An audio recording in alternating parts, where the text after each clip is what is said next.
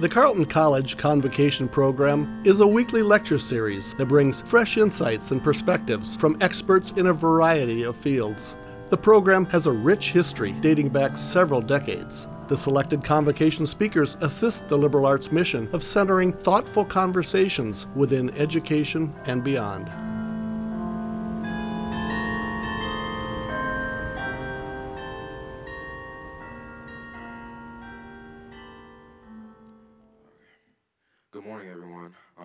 My name is Dylan Johnson. I'm a sophomore here at uh, Carleton College, uh, perspective political science major with a double minor in Africana Studies and philosophy. It's an honor to stand before you all today to introduce today's convocation speaker, Mayor Jaylen Smith. His journey from the small town of Earle, Arkansas to becoming the youngest African American mayor in the United States history embodies the very essence of leadership and resilience. Mayor Smith's dedication to public service was evident early on. While still in high school, he demonstrated remarkable leadership as a president of the Student Government Association, class president, and a member of the Family, Career, and Community Leaders of America.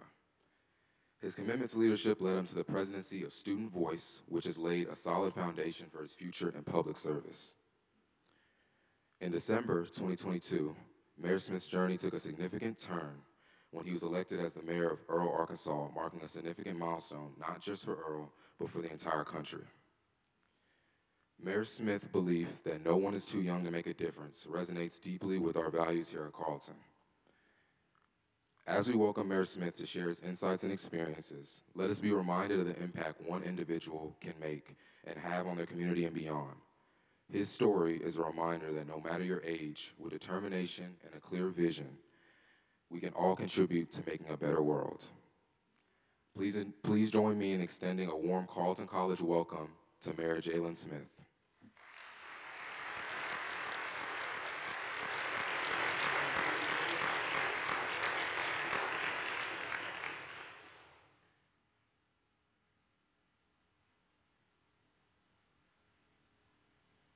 Good morning. How you all doing this morning? I'm gonna take this off. Great, great, great, great. I'm very excited to be here um, in Minnesota on today, on this great Friday. I got here yesterday, and it has been lovely here. Um, I love the coldness um, here. It's hot in Arkansas, but I'm very grateful to be in the position that I'm in today. But I want to kind of share that story with you, uh, pretty much how I got where I am, and what it and what it took to get where I am. And number one was faith, my parents, and hard work. I believe that um, again, you're never too young to make a difference in your community. Because oftentimes we do, we graduate, graduate high school in our communities and we go somewhere else to be great. And I believe in saving our communities, just like school districts. Without students, there's no school. And same for community. Without the people there, there's no community. Because us as leaders don't save the community, the people that stay there do. So I'm going to tell you this story of pretty much how I got where I am. And honestly, I never imagined that I would be sitting or standing before you all today. I never had a, I never was, had an interest into public service. Well, I did have an interest in public service, but not as far as being into politics, as far as mayor and those different roles. My role, my dream was to become an Arkansas State Trooper.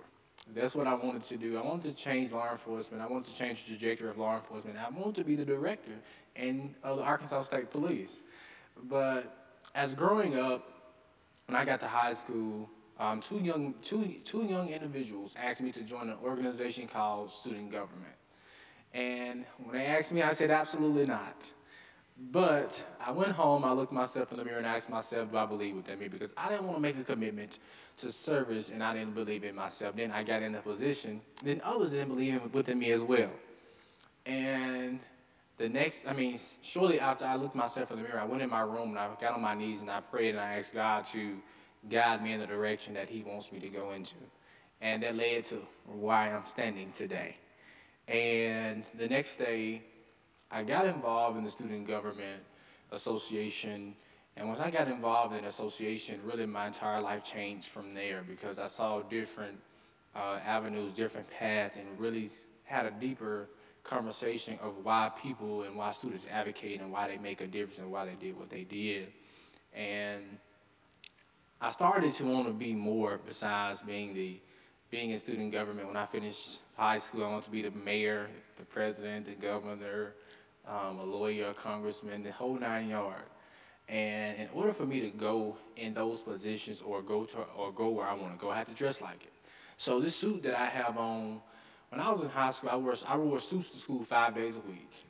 And when I got elected, it's just seven. It, it went to seven days a week. But I believed that where you want to go, you have to dress like it because uh, being in room with other people, you never know who in the room. So when I went to network, I never know who was in the room. I, I, I my, in my mind, it was CEOs, it was doctors, it was lawyers, it was judges, it was the district attorneys. But you never know who they are until you approach and you have that conversation. And I believe that so much with doing a lot of network, um, with being in, before becoming mayor, was start expanding my network. So I'm people that I don't know, I, I, I love and I have those conversations with them. And then moving from there, um, after wearing suits and doing different things in high school, I was an advocate really for students with learning disabilities. So my colleagues were advocating for other things, but I was advocating for students with learning disabilities because I felt that students with learning disabilities deserve the exact same rights as regular students. But in the school district in the state of Arkansas, they was not giving those students the full benefit that they needed. So I, I mean, I was up late nights advocating. I mean, I went down to the state legislature, to the Department of Education, to really understand why students are not getting what they need to succeed on to the next level of education. And then um, from there, going into my senior year of high school, um, I was 17. Um, I was not legal to vote yet when I announced my campaign.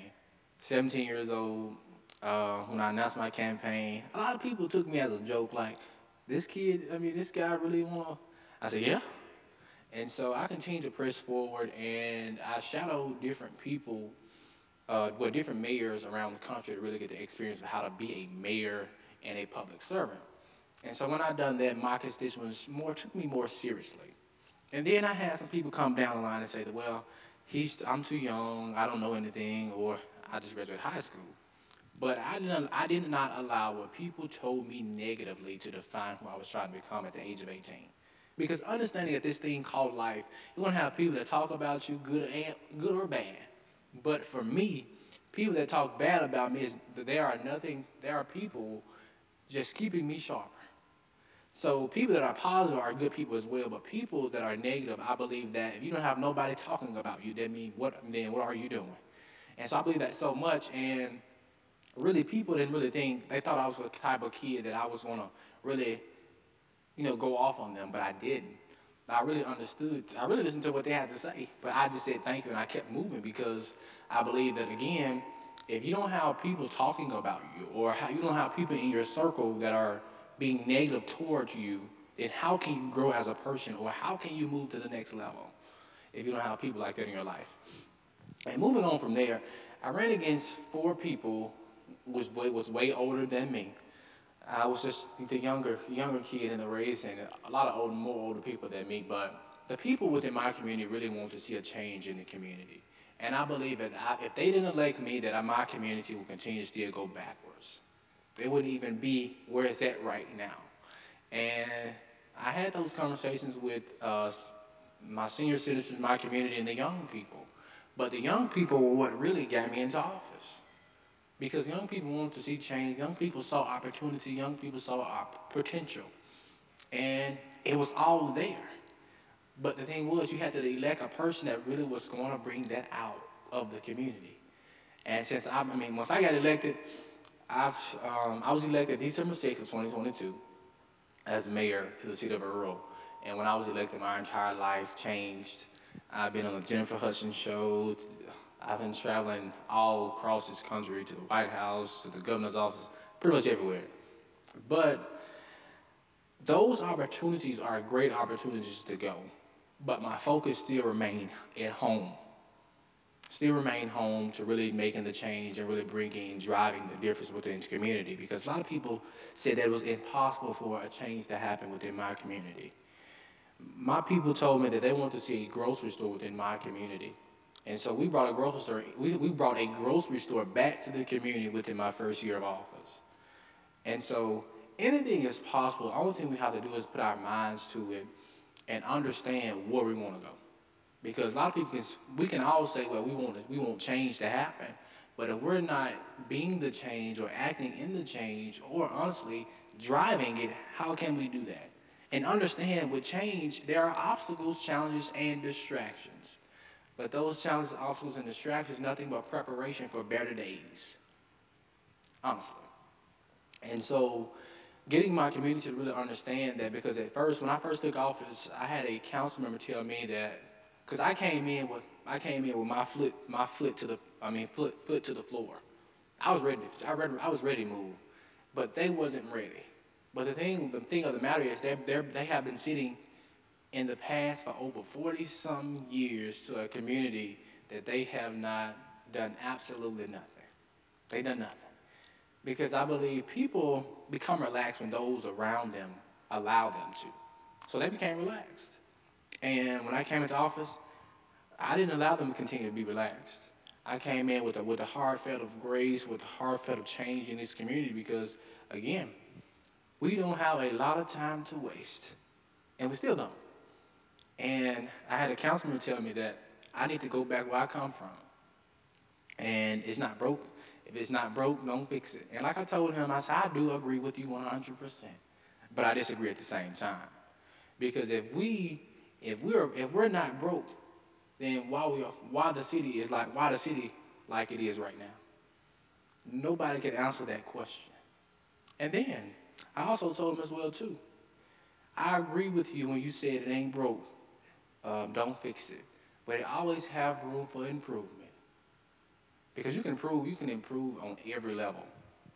But honestly, that's pretty much my story, pretty much how I got where I am uh, to being the mayor.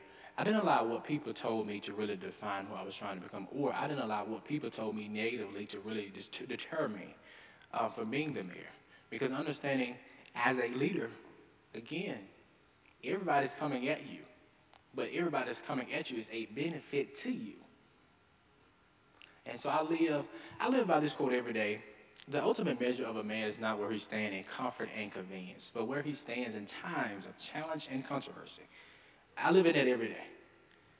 I live in that and I stand by that, by that every day because I don't want to stand in comfort and convenience because comfort and convenience can help me grow as an individual, but challenge and controversy can. And I, I, I just live in that. Then also as well too, um, I have a list from from um, from number from one to three hundred and seventy six of everything I want to do in my entire life before I leave.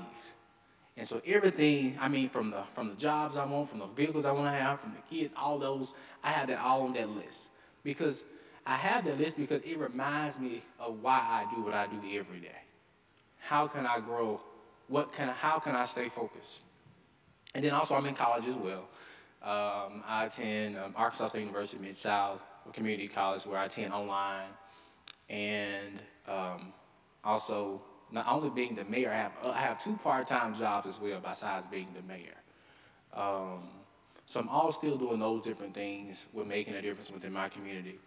But I believe that in this society we live in what's called a microwave society which we think we can put our life in a microwave on 30 seconds, and we're and we making we, we we're making a, the top dollar money, or we have we living in a big in a big house. But you know when you cook on Thanksgiving or you cooking on Christmas, when you do those chitlins and you do the neck bones and you do those different other cookings, and you put it in a crock pot and you let it simmer. And what I mean by that, greatness happens to those who wait for it. We have to be very patient when it comes to success. And you have to uh, make yourself uncomfortable to grow as well too. And I grew up in a single single home with with a mother and a village of people that want the absolute best for me. Actually, people didn't really think I was gonna be really standing here right here today, which I didn't either. But what I want to do, I want to be greater.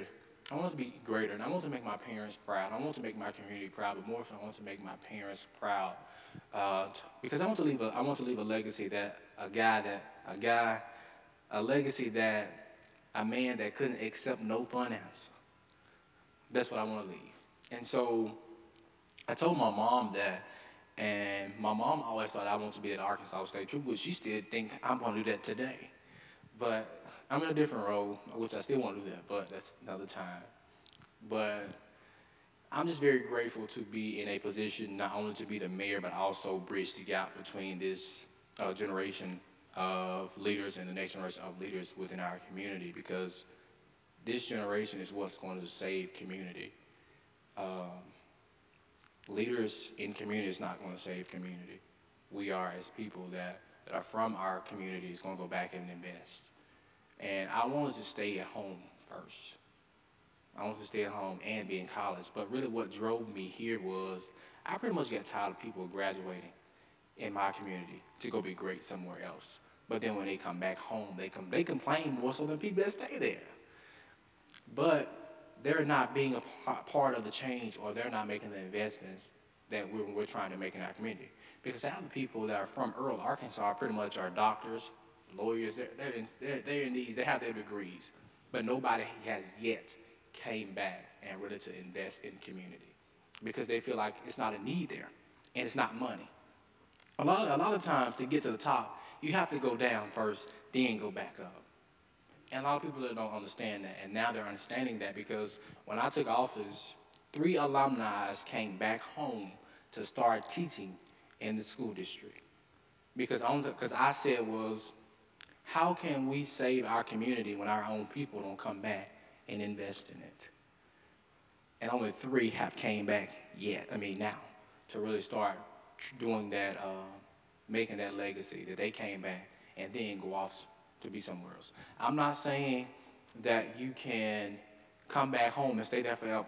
No, no, no, no. But what you can do, you can stay there for a shorter period of time to invest at home and then go be even greater somewhere else. But I'm kind of finished there. I don't believe in talking a long time. Um, I just believe just saying the facts of what happened, and, and that's it. And I can take questions now.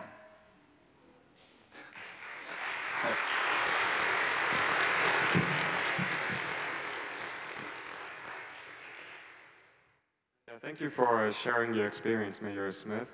Um, my question is, as a in your professional life, how does your day-to-day look like? Like, what people do you interact with the most? Like, you work with the most? Do you have meetings mostly, or is it like working on the computer in your office? Do you have an office? Like, I'm just interested in your everyday life as a mayor. Great question. So, my day consists of, which I had dinner last night. um, and so my day pretty much starts at 5.30 a.m. And my day doesn't end at 12 midnight. And that's seven days a week. And so I spend 50% in my office and 50% out of my office. And so 50% of that time I'm in meetings all the time. Um, when I get to my office at 6 a.m., this is my first meeting, begin all the way to about 12 noon, uh, go, or go over. And then the other 50% of the time, I'm going to like speaking engagements, speaking with people in the community, interacting, I'm doing different engagements. Or if I'm not doing those things, I'm pretty much out of town somewhere on businesses or at conferences. Um, so it's my day pretty much, it, it, all depends what it is, but my normal day is from 5.30 a.m. to 12 midnight, and that's every day.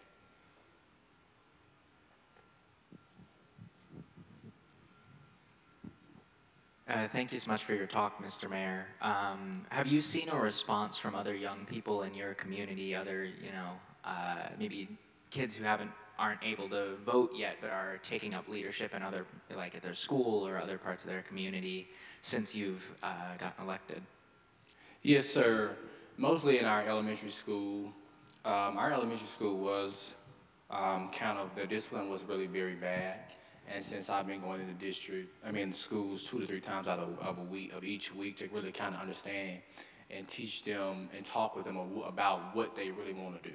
Because younger kids, like uh, when I was, because it reminded me of when I was a younger kid and I had those dreams and those aspirations of, I want to be in Arkansas State Police, and then how can I maintain what I'm trying to do, and really, and honestly, understand, getting them to understand that it is a pathway, and sticking to that pathway because the dream you want to see what you're doing now will reflect when you get older.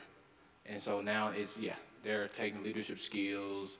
I mean, trying to get involved in the organization. Also, we're trying to implement things outside the community for them to maintain and keep those leadership skills, I mean, leadership positions as well, too. Hi. Oh, hey, I'm Dia. Um, I kind of got a lot of questions, so I'm just going to do Okay. three, and then you can just answer whichever ones you want to answer.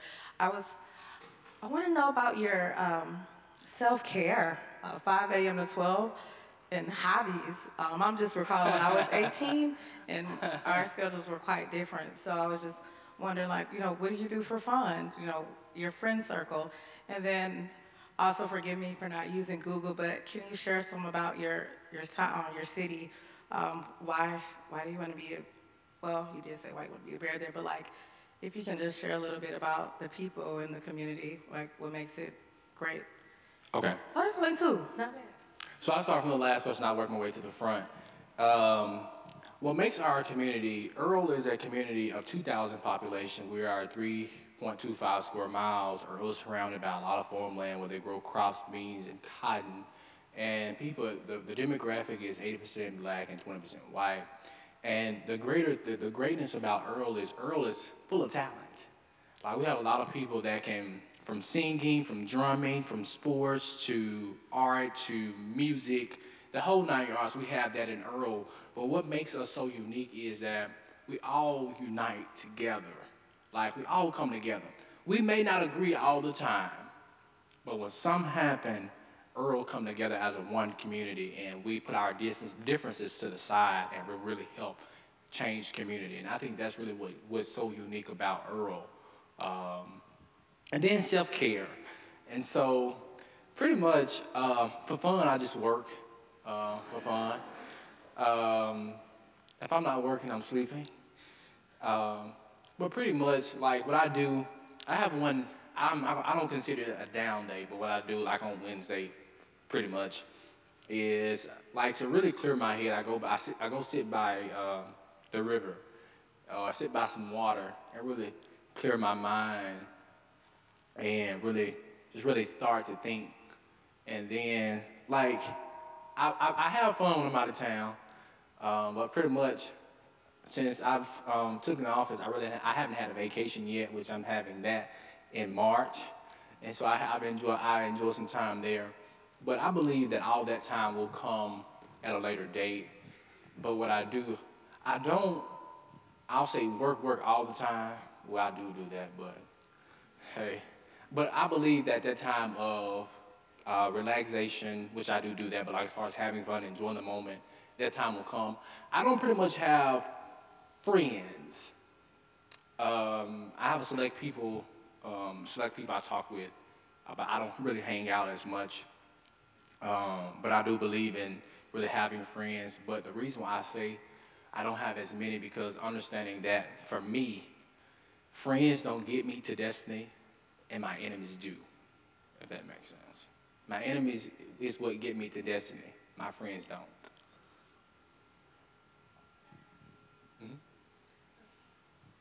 Hi. Um, I was wondering, um, what are the projects that you think are the most important ones for transforming your community for the better?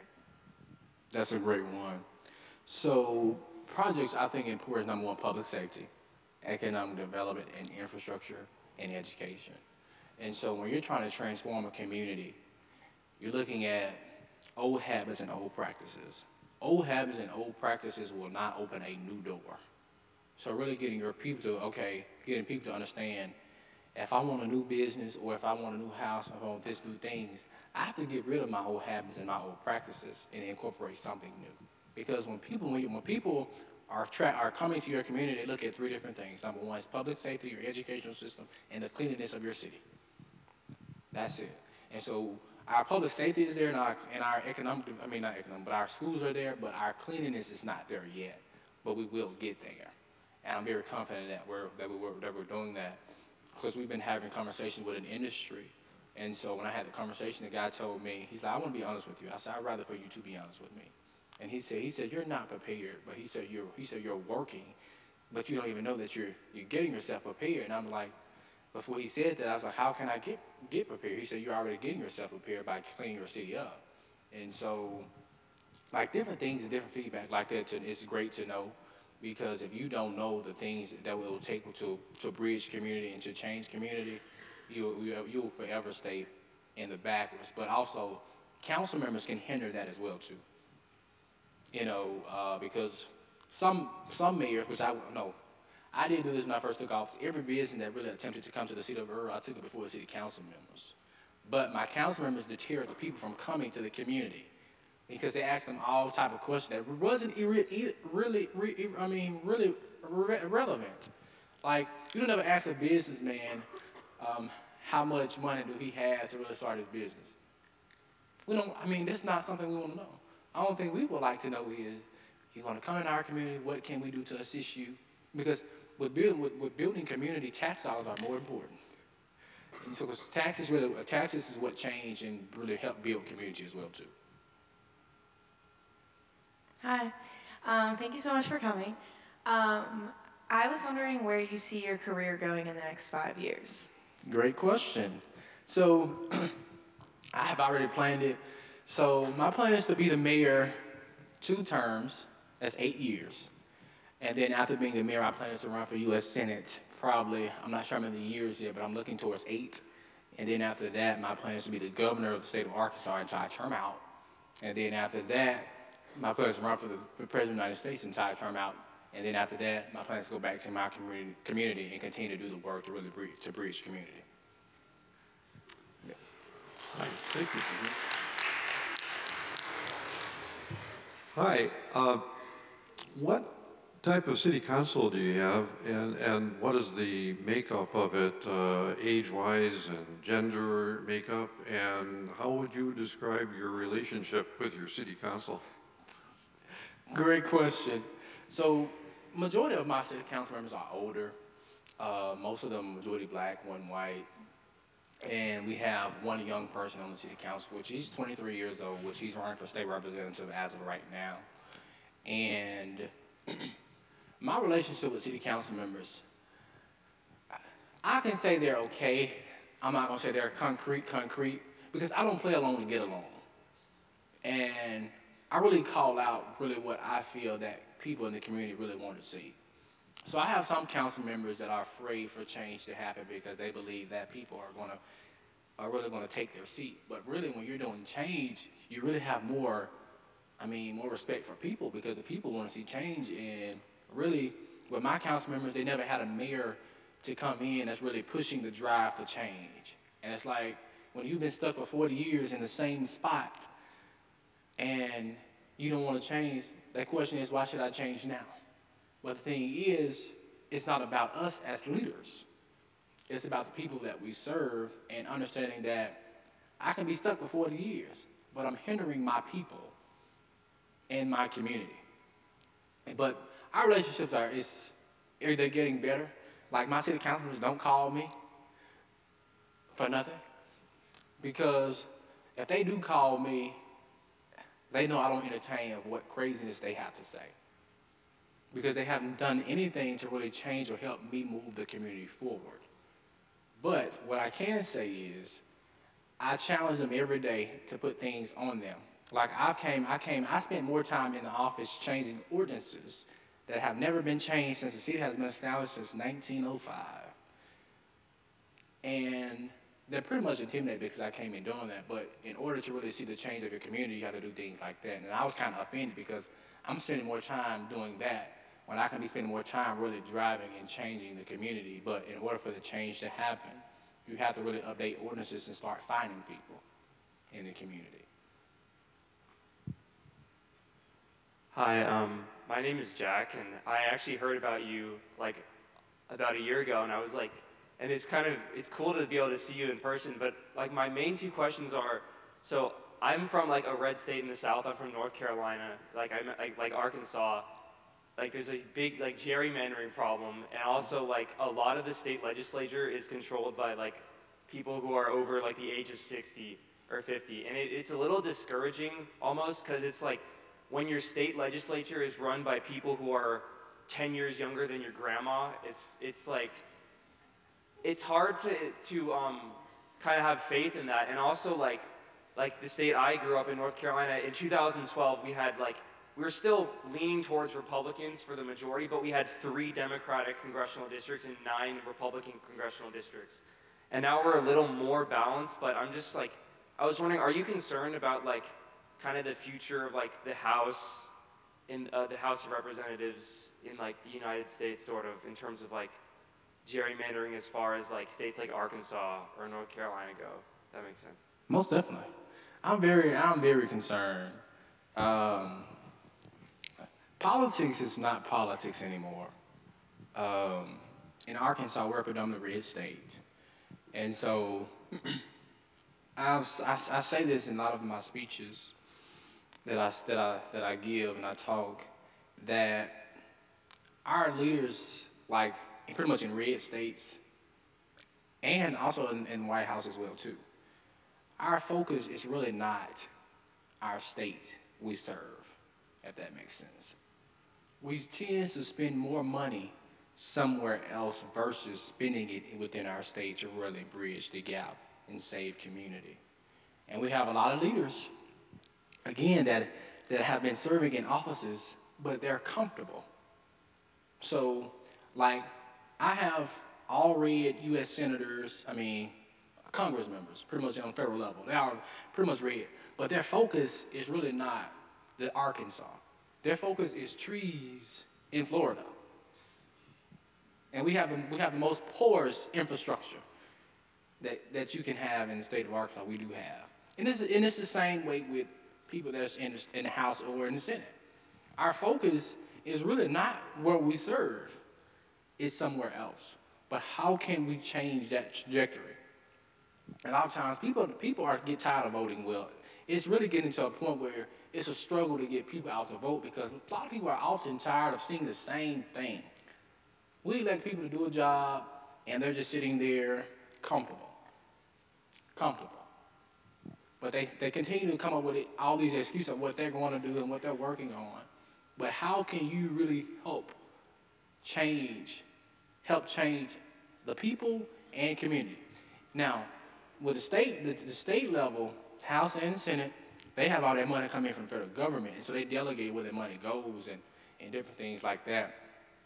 But in the state of Arkansas, our state representative seats is two years, and the senator's seats are four years.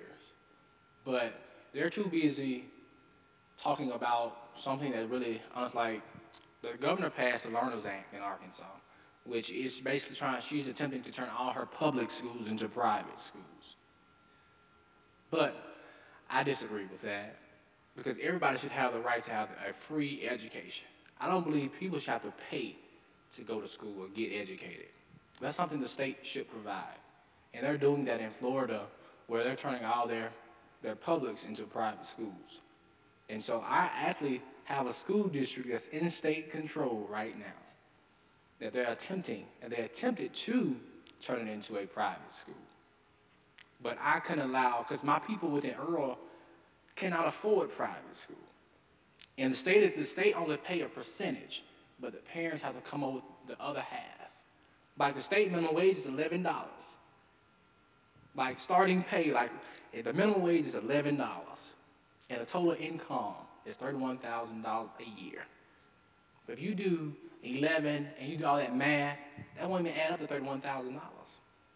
So it's like you're under you're undercutting really the people in those states. But really, it really takes more people really getting involved really to understand that because people, if you ask them, people will only tell you what you what they want you to hear and not the actual facts. And so it's to take. I'm not to say it's to take some time to change um, change our states. Really, I just believe it's it's really the young people really is, is what's to change our trajectory. Really. This is what this is what's going to change our entire states because we need people in offices that, or in position that really put people first and not ourselves. That's what we really need in office. I don't because like my office I'm serving in, I don't care. It's it, it's not even about me. It's about the people I serve to getting them to reach their full potential and their full benefit that they need. Now, a lot of people tend to run for office at the local level. You can get a lot done at the local level versus you can at the state level and the federal level. But it's good to have people in those positions because you can delegate that money to, to states. Then also in red states as well, they hold on to the money. I'm telling you about Arkansas. So Arkansas, we have a part of Arkansas called the Delta. And we have a northwest part of Arkansas. So northwest part of Arkansas get all the money, and the Delta of Arkansas is struggling to survive. Northwest get every dollar, and the Delta part is struggling to survive.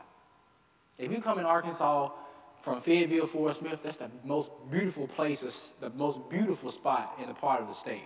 But if you come towards the Mississippi River in Memphis, you come to West Memphis, you come to Earle, all those places, you're like, where I come, why, why I come to?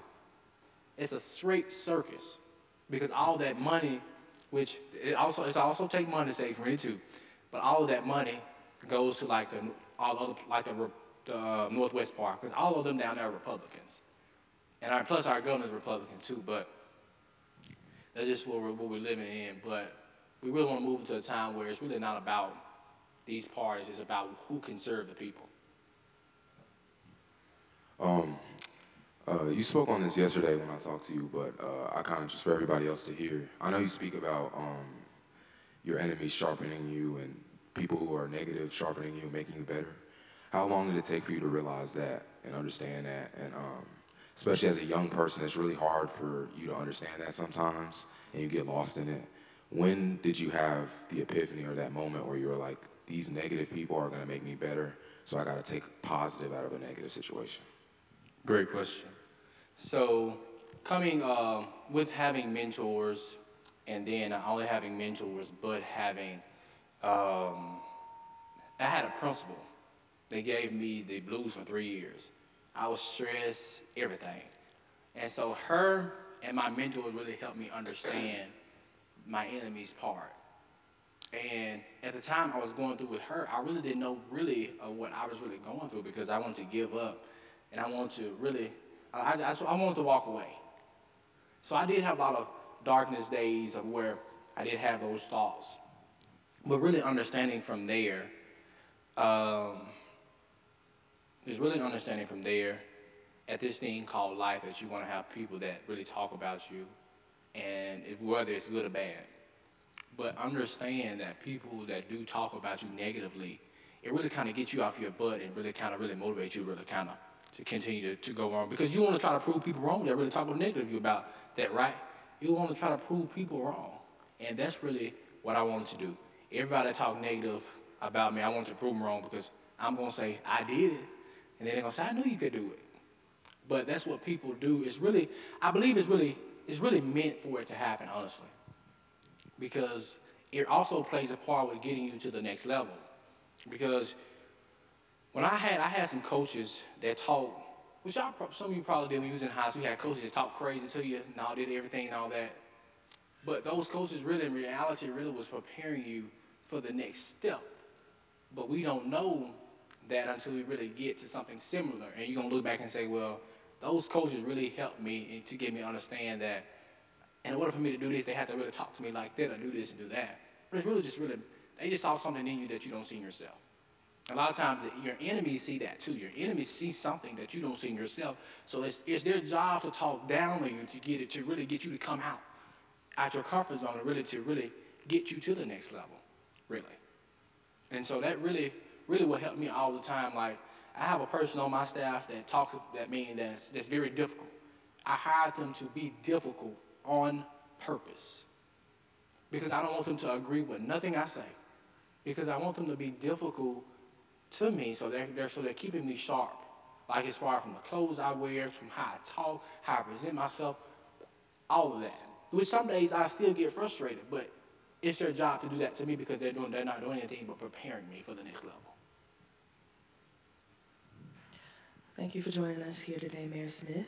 Um, like some of my peers, I am from the South as well. I'm from a red state, Texas. I'm blessed enough to be from Houston, where it's mostly blue. Um, and I have a couple of observations and questions that I really wanted your advice on. One of those is that in, in coming and getting an education out of state and going back, you really start to notice just how quickly the city is developing and you notice how a lot of the policymakers, the educators, the people who make the most difference sort of have their feet off the ground. They're not listening anymore. And I also notice how a lot of my peers and people younger than me are very passionate about these things, but they have to make rent, they have to be able to, to buy their groceries to get by day to day.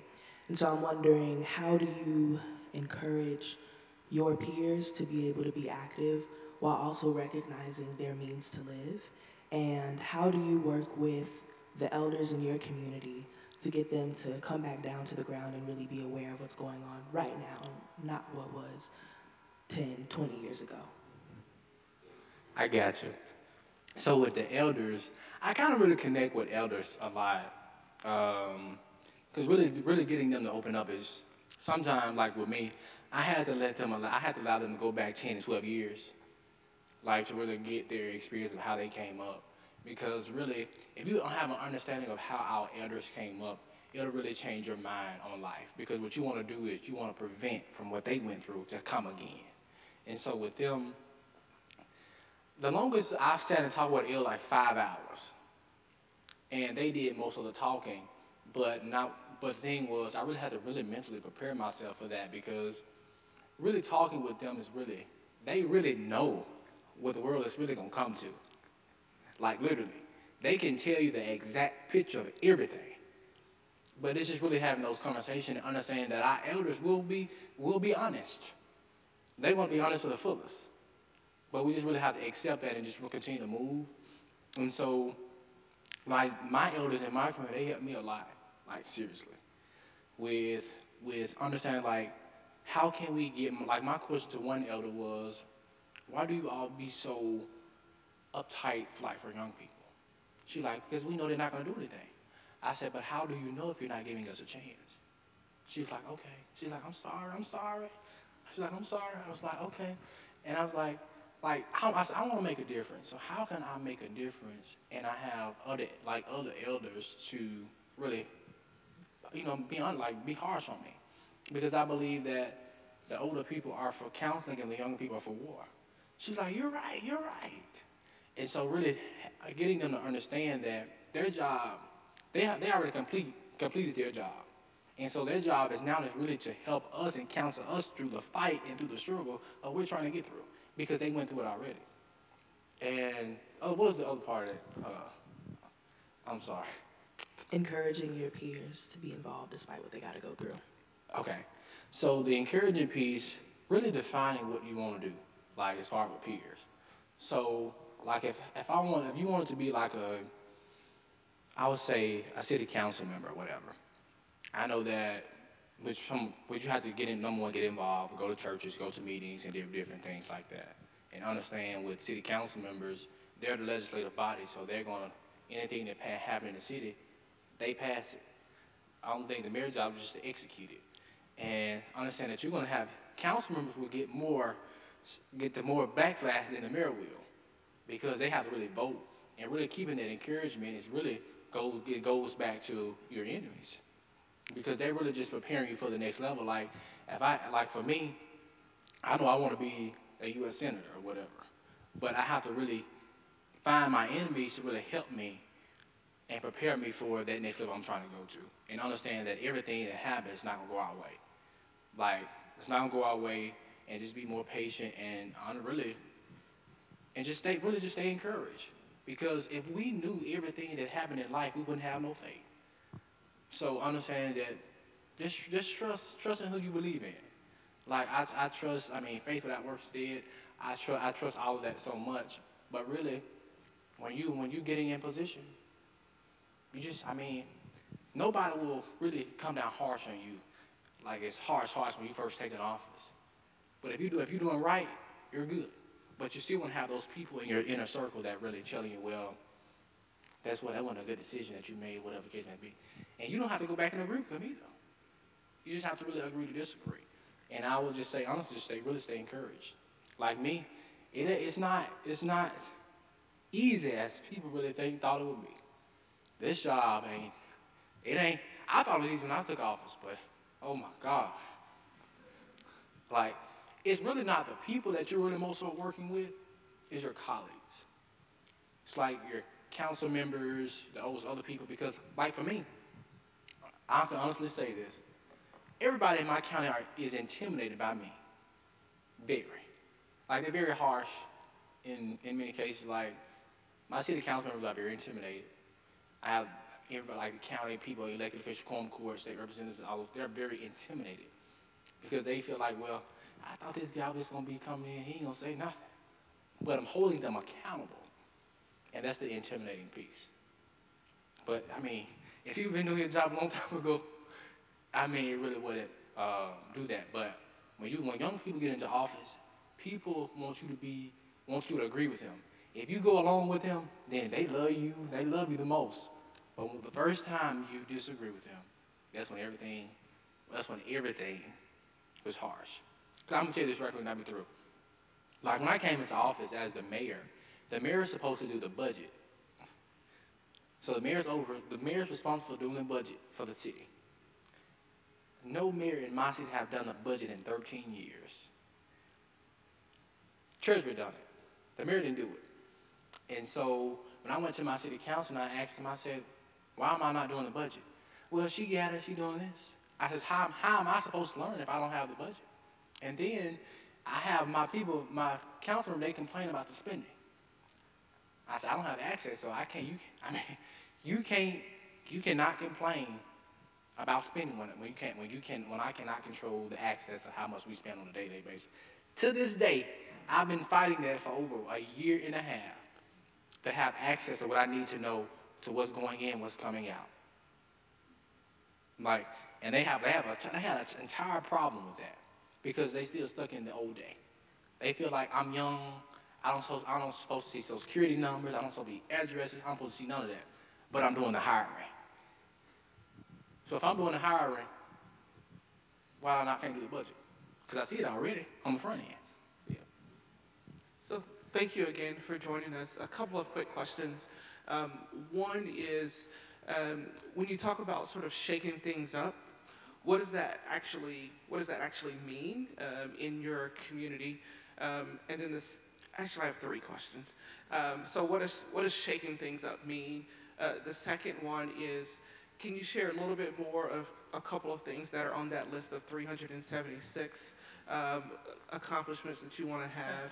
Um, and then the third one is where does education play in here? More, ed- more sort of higher education. So I'll start with the third one. So with higher education, it's almost a priority. Um, I mentioned uh, before that I attend Arkansas State University Mid-South. is a community college, which I do college work online and in person. So I also plan to be in college probably like for the next 25 years because I'm in college now for general, general education uh, degree. And then after that, my plan is to go for criminal, criminology and criminal justice. Then after that, my plan is to go into political science. Then after that, plans to go to law school and all that different type of things as far as higher education. So I've been school for a long time as far as, as besides being on the journey I'm on too. And then what shaking up a community looks like is number one, you coming in into your community and really define what you want to do. And you really start pursuing what you want to do. So when I came in, my main priority was safety. I didn't have a community, I didn't have a police department that was 24 7. And so with that, and then so when I came in, I hired some people and I came in and I shook up the entire city. And my, I mean, I didn't, I had, I didn't pretty much have crime then before me. My city was, was outrageous with crime. But when I took office, that decreased because number one, I made my police officers work. They stopped people, they did this, they talked to people. But then after that, once I got that done, to shake it up even more, I started tearing down houses. I started calling people, I started putting lien on people's property.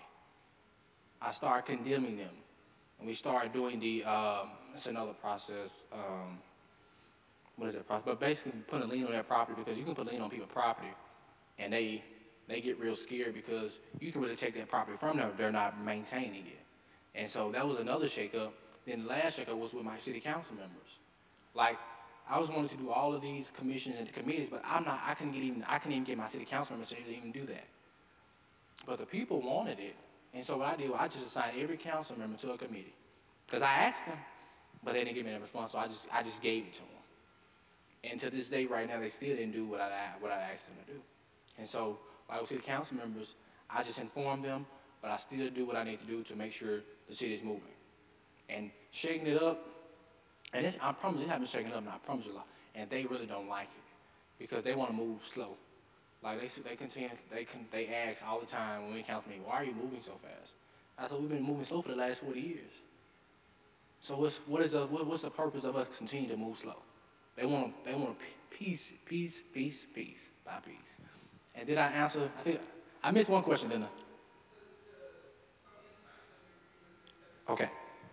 So on that list is um, pretty much the jobs I want to have, which number one be the mayor, the governor, the president, which I mentioned that to you, and also I want to own my own funeral home business. I want to own my own doctor's office, own law firm, um, my own hospital. I want to have I want to have a house on a total of 100 acres of land with a big truck company, um, a hot shot trucking company, and a big house um, that probably cost about uh, 2.5 million dollars.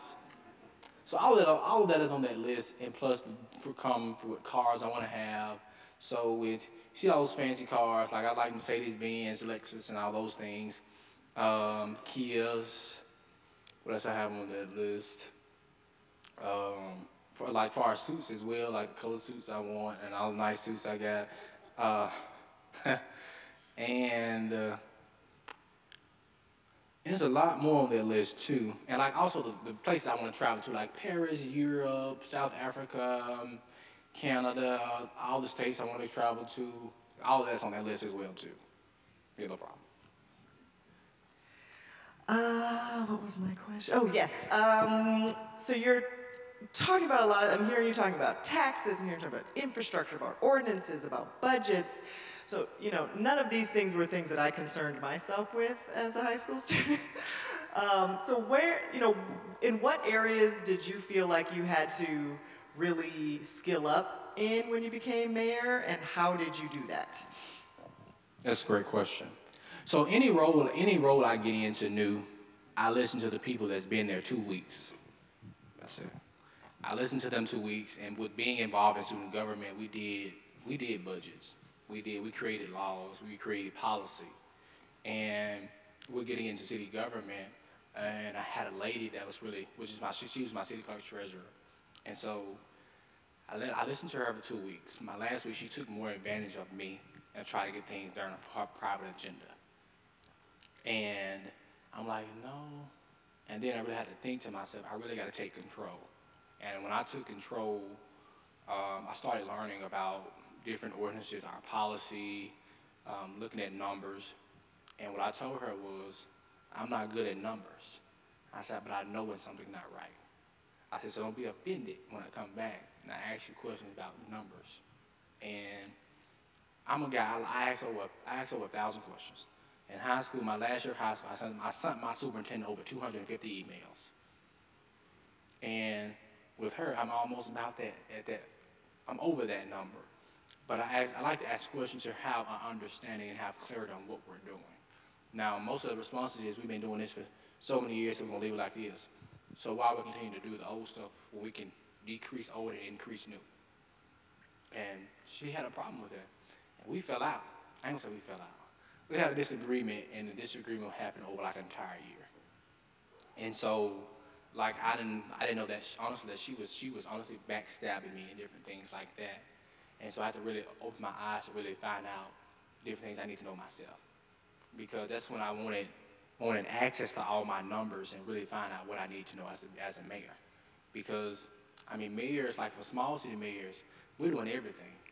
We, we're, we're, man, we're trying to maintain a budget. We're trying to find grants. We go, we try to maintain conferences. We, we have to play as I see the attorney sometimes.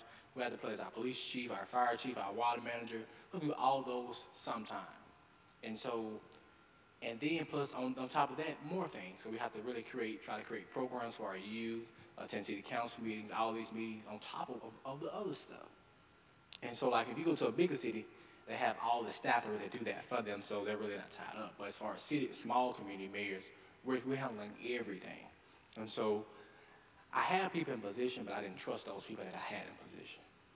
So I had to get rid of those people and I hired more people in, in the positions. And I'm still on 50% of not trusting them either because you don't want to put so much trust in people um, that, you, that they believe that you believe everything they say. You want to have some kind of no trust somewhere to really, to really help each other grow. Because I believe as co-workers, you're not supposed to agree all the time on what they need to be agreed on. You can have some, you can have some differences, but it's nothing, it's not doing anything but making your relationship stronger. And so she didn't realize that, and that's really what was happening. Like when I when we when we was in a disagreement, it was not doing anything but making our relationship as stronger as it is, make it more stronger. Like because our relationship was weak, so it was just really building in those phases, in those phases. But she thought I was just trying to intimidate her or take her character or challenge her experience, which I wasn't trying to do that. But you have a person that, that, that knows everything. Like we have a city, like we're in a crisis right now. And we have one person that knows the ins and out and about the entire city. Only one person. Like if anything, to the, if anything would happen to that person, our city would be stopped. We wouldn't know what to do because only one person knows everything. And then you take to the city council members, they, they want to continue to defend a person that's been there 13 years. And like I told them, you could be in a position for 13 or 40 some years, but somebody else can come in that position do it better than what you did in 13 or 40 years. And they, but honestly, yeah, I um, really just doing that. Uh, that's when I really took ownership after those two weeks I took office to really learn because I like to know a lot. Like that's why I stay so I ain't gonna say busy, but that's why I stay so tied up a lot because I like to. I want to. I want to pile so much knowledge in this head that I can't that I can't afford to pile no more in it. We have time for one more question, Okay. and you get it. Thank you. Thank you, Mayor Smith. Um, I have two questions. The first is, what has your experience been working with colleagues or holding uh, power over people who may be older than you or have more experience? And the second is your opinion on the voting age, um, if it should be lowered or if it, if you think it has a barrier. Okay. First, the first question I would say amazing. I would say amazing. Even though my council members and I are having challenges, but it's not. Again, it's not doing anything but making us a strong, a stronger body. And I, and I, again, I, I stand, I stand in challenging controversy every day. And so, any challenge or obstacle that we face, I love it so much because it's, it's just really teaching us a lesson to really help us all level up to the next level. So I would say my experience has been uh, phenomenal. And I don't take anything back that could have happened. I'm glad it did happen the way it's happening right now. And with the voting um, age, like what you can do as far as voting, um, you if you're if you're turning like how do they put it? So like if you're eight, if you won't be 18 until like I'll say November one or something, you can actually actually register at 17, and by mean you have to make sure that you're 18 by the by the voting. But I do agree uh, voting, you can, you can go down 17 or whatever. But, but you also can register early to also be on the ballot for the next election. But the thing is, how can we get more young people really, um, really registered to vote, and how can we really understand and get them to the polls to really vote and have an understanding of who they vote voting for before they make the vote? Because honestly, we're, I believe, I don't know, I don't know, but I believe that this voter turnout is not going to be as big as it was in the previous years. Especially, I believe, especially the presidential election. I don't believe it's going to be a lot of people voting for president. But it's very important that we have everybody to vote to really understand that voting really is our voices. Voting is the power of us. Because honestly, the president is working for us. He's not working for himself. He works for us as the people. And really, going to vote, I can really say a lot about voting.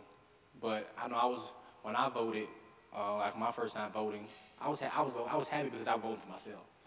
Uh, really, but it just worries it, it worries me about like the this next voting this voting cycle because who can I really vote for that's really that's really going to make a difference and save community and also provide more opportunities and help people to the next level and live the best quality of life. And that's like a hard decision to make because every politician, a politician will tell you what they want you to hear, but will not tell you the facts. But I believe in telling people the facts because you want you would rather I would rather tell people people honesty to help educate and prepare them versus I'm telling them something that don't even really matter. I'm going around to Arkansas, then I'm hitting Mississippi, them back to I didn't even really answer the question. You know, so we need more people. We need just read to really just really understand who we vote for. We make that vote, and I I, I honestly agree. You can't make it a lawyer. I mean lower. If we really wanted to, we could. But we, when we do that, will we have more voter turnout in these polls? Very good. And on that, we must conclude. Thank you, Mayor Thank Smith, you. for being here. Thank you all.